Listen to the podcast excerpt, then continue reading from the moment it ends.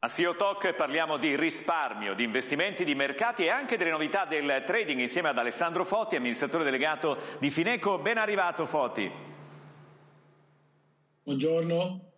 Allora Alessandro Foti, io vorrei iniziare con un flashback perché è passato esattamente un anno dall'invasione della Russia in Ucraina e allora è iniziata anche una crisi, oltre alla tragedia della guerra, una crisi dei mercati. Il 2022 è stato un pessimo anno, da gennaio la musica sembra cambiata almeno sui mercati. Guardandosi indietro sembra incredibile, abbiamo i prezzi dell'energia che sono tornati ai livelli precedenti alla crisi, questo vale anche per gli alimentari e anche i mercati stanno in qualche modo iniziando un po' a compensare, a recuperare parte di quelle perdite. Come vede le condizioni generali in cui l'anno è partito per gli investitori, per i mercati, Foti?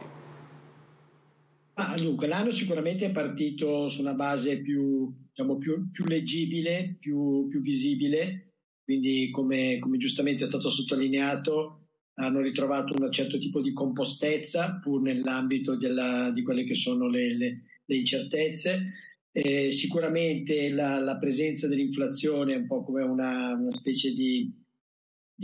spada con due lame diverse, perché da una parte crea delle problematiche, ma nello stesso tempo per esempio sta aiutando a rendere i risparmiatori ancora più consapevoli di quanto sia importante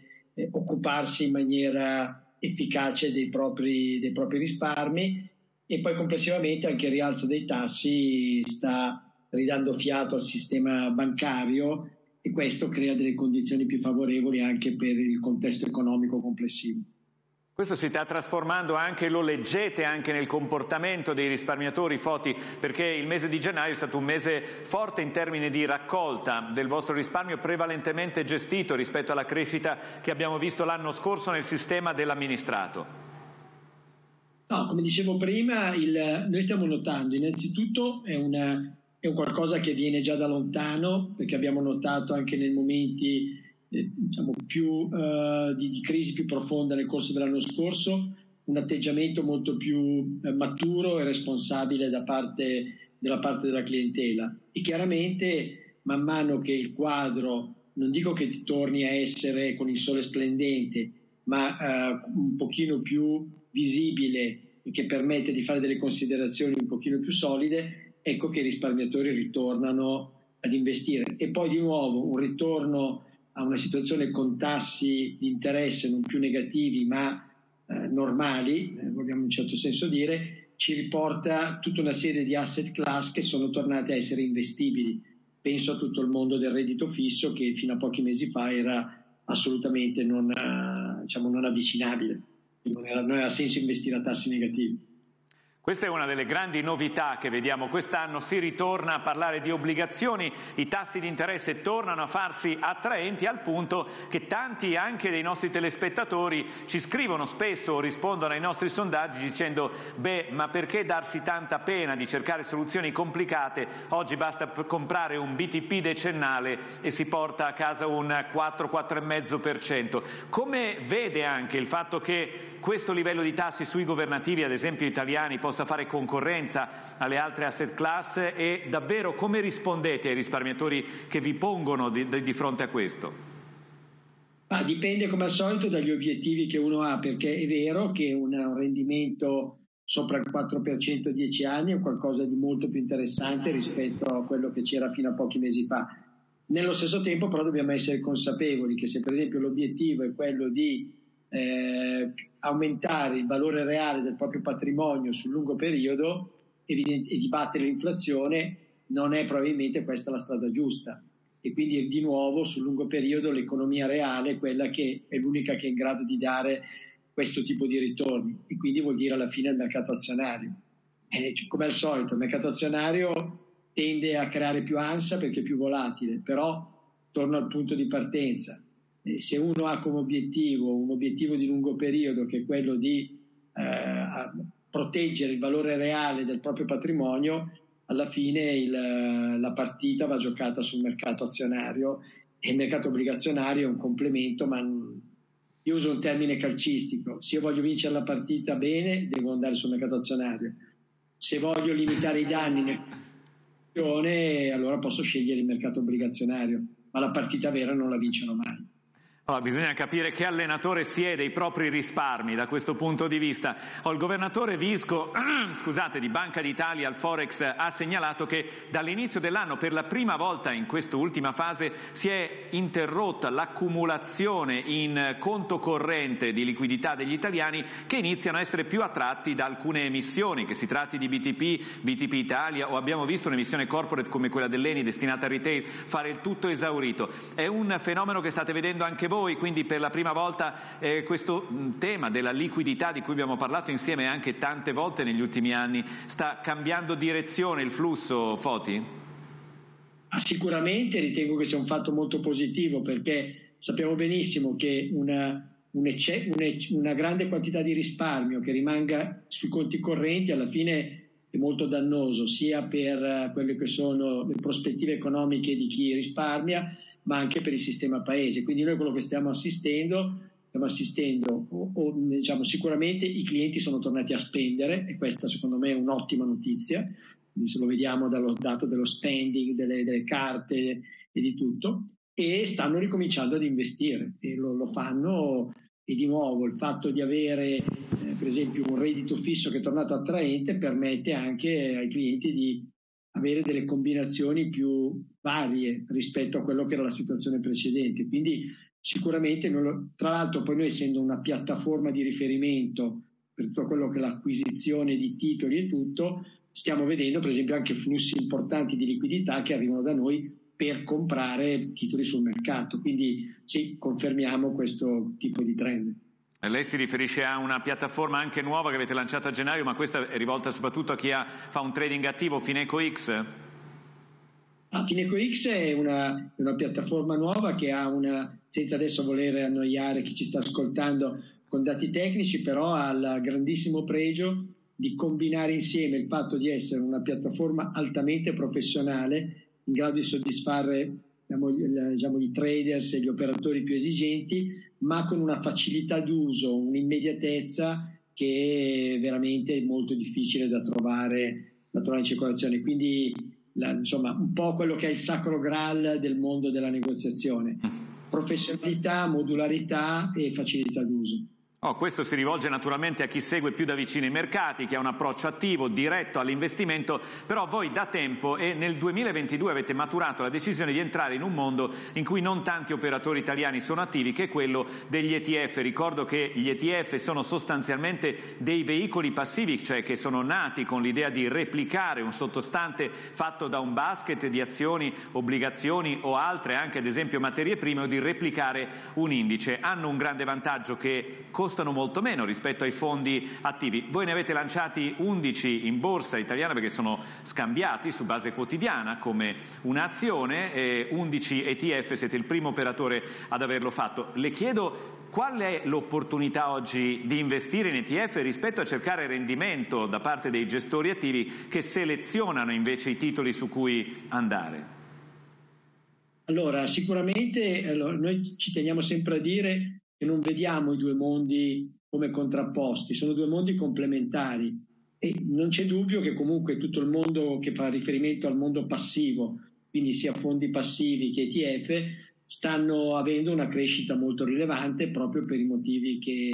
abbiamo accennato, cioè sono molto efficienti, trasparenti e costano poco. D'altra parte è evidente che un gestore attivo è in grado di dare qualcosa in più che chiaramente una soluzione passiva non può dare. Quindi noi quello che vediamo è un mondo dove ci sarà sempre una maggiore complementarietà e reputando che ci sarà comunque una forte crescita di questa componente, abbiamo voluto essere presenti per avere un maggior controllo della catena del valore, perché è vero che sono prodotti in un certo senso poco remunerativi, però se io sono in grado di controllare la catena del valore, ecco che comunque possono avere un senso economico. Quindi noi abbiamo deciso di costruire i nostri mattoncini che poi progressivamente utilizzeremo all'interno delle nostre soluzioni di consulenza. Ne lancerete altri quest'anno, Foti? Cosa c'è in cantiere? Sicuramente è una gamma che questo è solo l'inizio, quindi continueremo ad arricchirla e sì, sicuramente solo l'inizio di un percorso. Questo percorso era iniziato ancora prima con la creazione di Fineco Asset Management, cioè una vostra fabbrica in Irlanda. Da questo punto di vista, qual è il primo bilancio di questa operazione che vi ha portato da essere comunque un distributore, una piattaforma, una banca, ad avere all'interno anche delle competenze che vanno verso la gestione? Il bilancio è straordinariamente positivo, perché Fineco Asset Management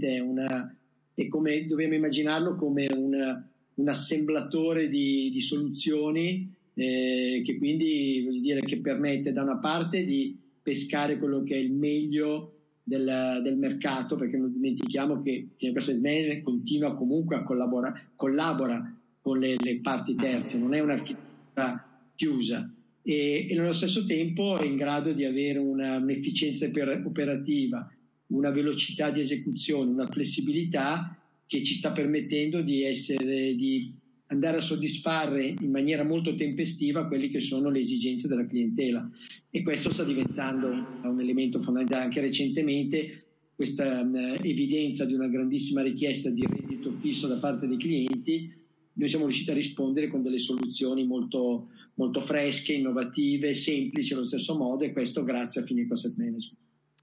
Lei sa, Foti, che l'industria del risparmio gestito in questa fase è in pieno movimento. Una grande banca come Unicredit ha cercato di dotarsi in prospettiva di una fabbrica di gestione di prodotti di risparmio gestito con un accordo con Azimut. Abbiamo visto un fondo di private equity come FSI di Tamagnini entrare all'interno di Anima, e con lei abbiamo discusso anche in passato dello scenario competitivo su questo mercato e della eventuale possibilità che ci siano e si creino in questa risistemazione delle opportunità anche per voi. La crescita organica è stata quella che vi ha guidato in questi anni molto importanti, ma da qui in avanti vedete delle possibilità anche di cambiare strada, oppure non ci sono occasioni all'orizzonte?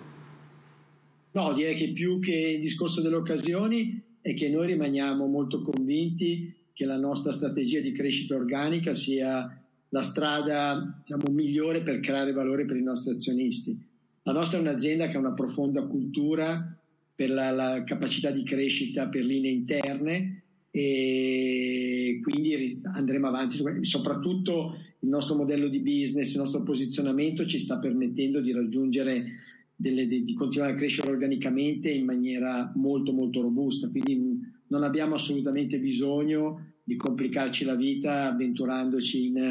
in processi di crescita interne. Ecco, però Foti, bisognerà anche riguardare un po' al modello di business, perché ci sono alcune sfide. La prima è regolatoria, perché ne parliamo da tempo, ma la Commissione europea, la commissaria McGuinness agli affari anche finanziari, che ha una competenza su questo, sta lavorando alla Retail Investment Strategy, che da maggio in avanti potrebbe iniziare a contemplare un divieto delle cosiddette commissioni di retrocessione, che sono finora state un motore fondamentale per chi ha anche reti di consulenza. Ecco, da questo punto di vista lei si aspetta che si vada in quella direzione? Quale potrebbe essere l'impatto sull'industria e anche su Fineco? Allora, innanzitutto è bene essere consapevoli che il processo è avviato, ma comunque, qualunque sia il risultato, sarà comunque non avviene domani mattina, perché comunque è una direttiva che deve essere un accordo, poi deve essere approvata, poi deve essere fatta propria dai vari stati implementati, quindi è un qualcosa che avrà comunque un percorso, quindi secondo me ci vorranno diversi anni. Detto tutto ciò, se la domanda è cosa ritengo che alla fine succederà, penso che poi sul lungo periodo alla fine molto probabilmente si andrà, se non esattamente proprio in quella direzione, in qualcosa che ci assomiglia molto. Come gli impatti sull'industria, che cosa vuol dire per noi? Allora, innanzitutto Fineco, come da tradizione, noi ogni volta che percepiamo che ci possano essere delle cambi strutturali del mercato ci posizioniamo in anticipo. Noi in questo momento abbiamo circa quasi 28 miliardi di euro sui 52 miliardi di risparmio gestito, su cui i nostri clienti stanno pagando una commissione di consulenza, quindi noi siamo di gran lunga i più avanti, quindi i nostri consulenti e i nostri clienti sono già pronti, hanno già comprato questo concetto.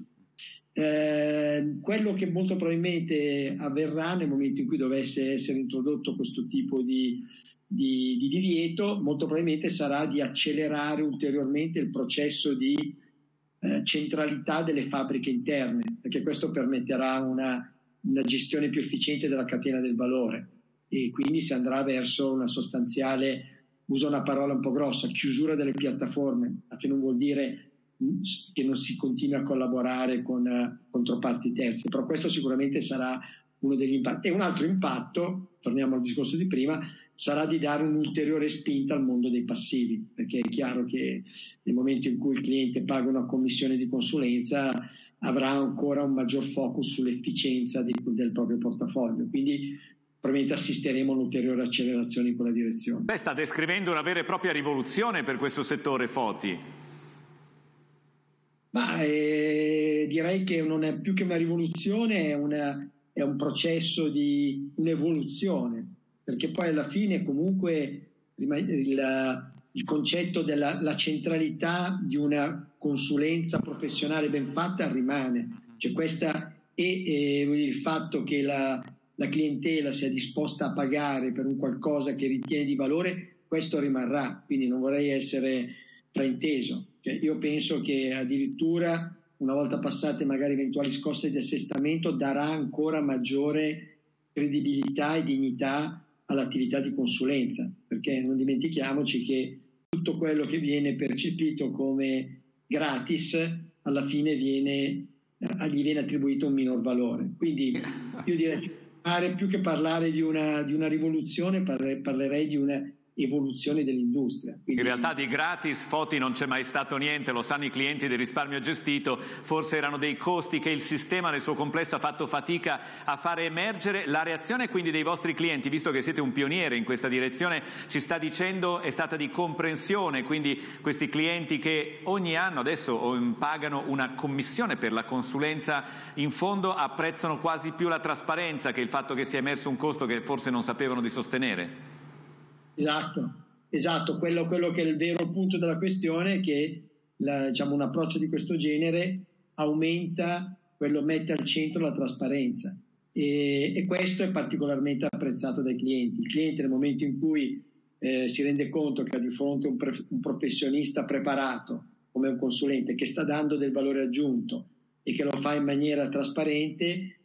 è ben contento di pagare, come nella vita di tutti i giorni, ognuno di noi quando riceve un servizio ben fatto, trasparente e tutto, è disposto a pagare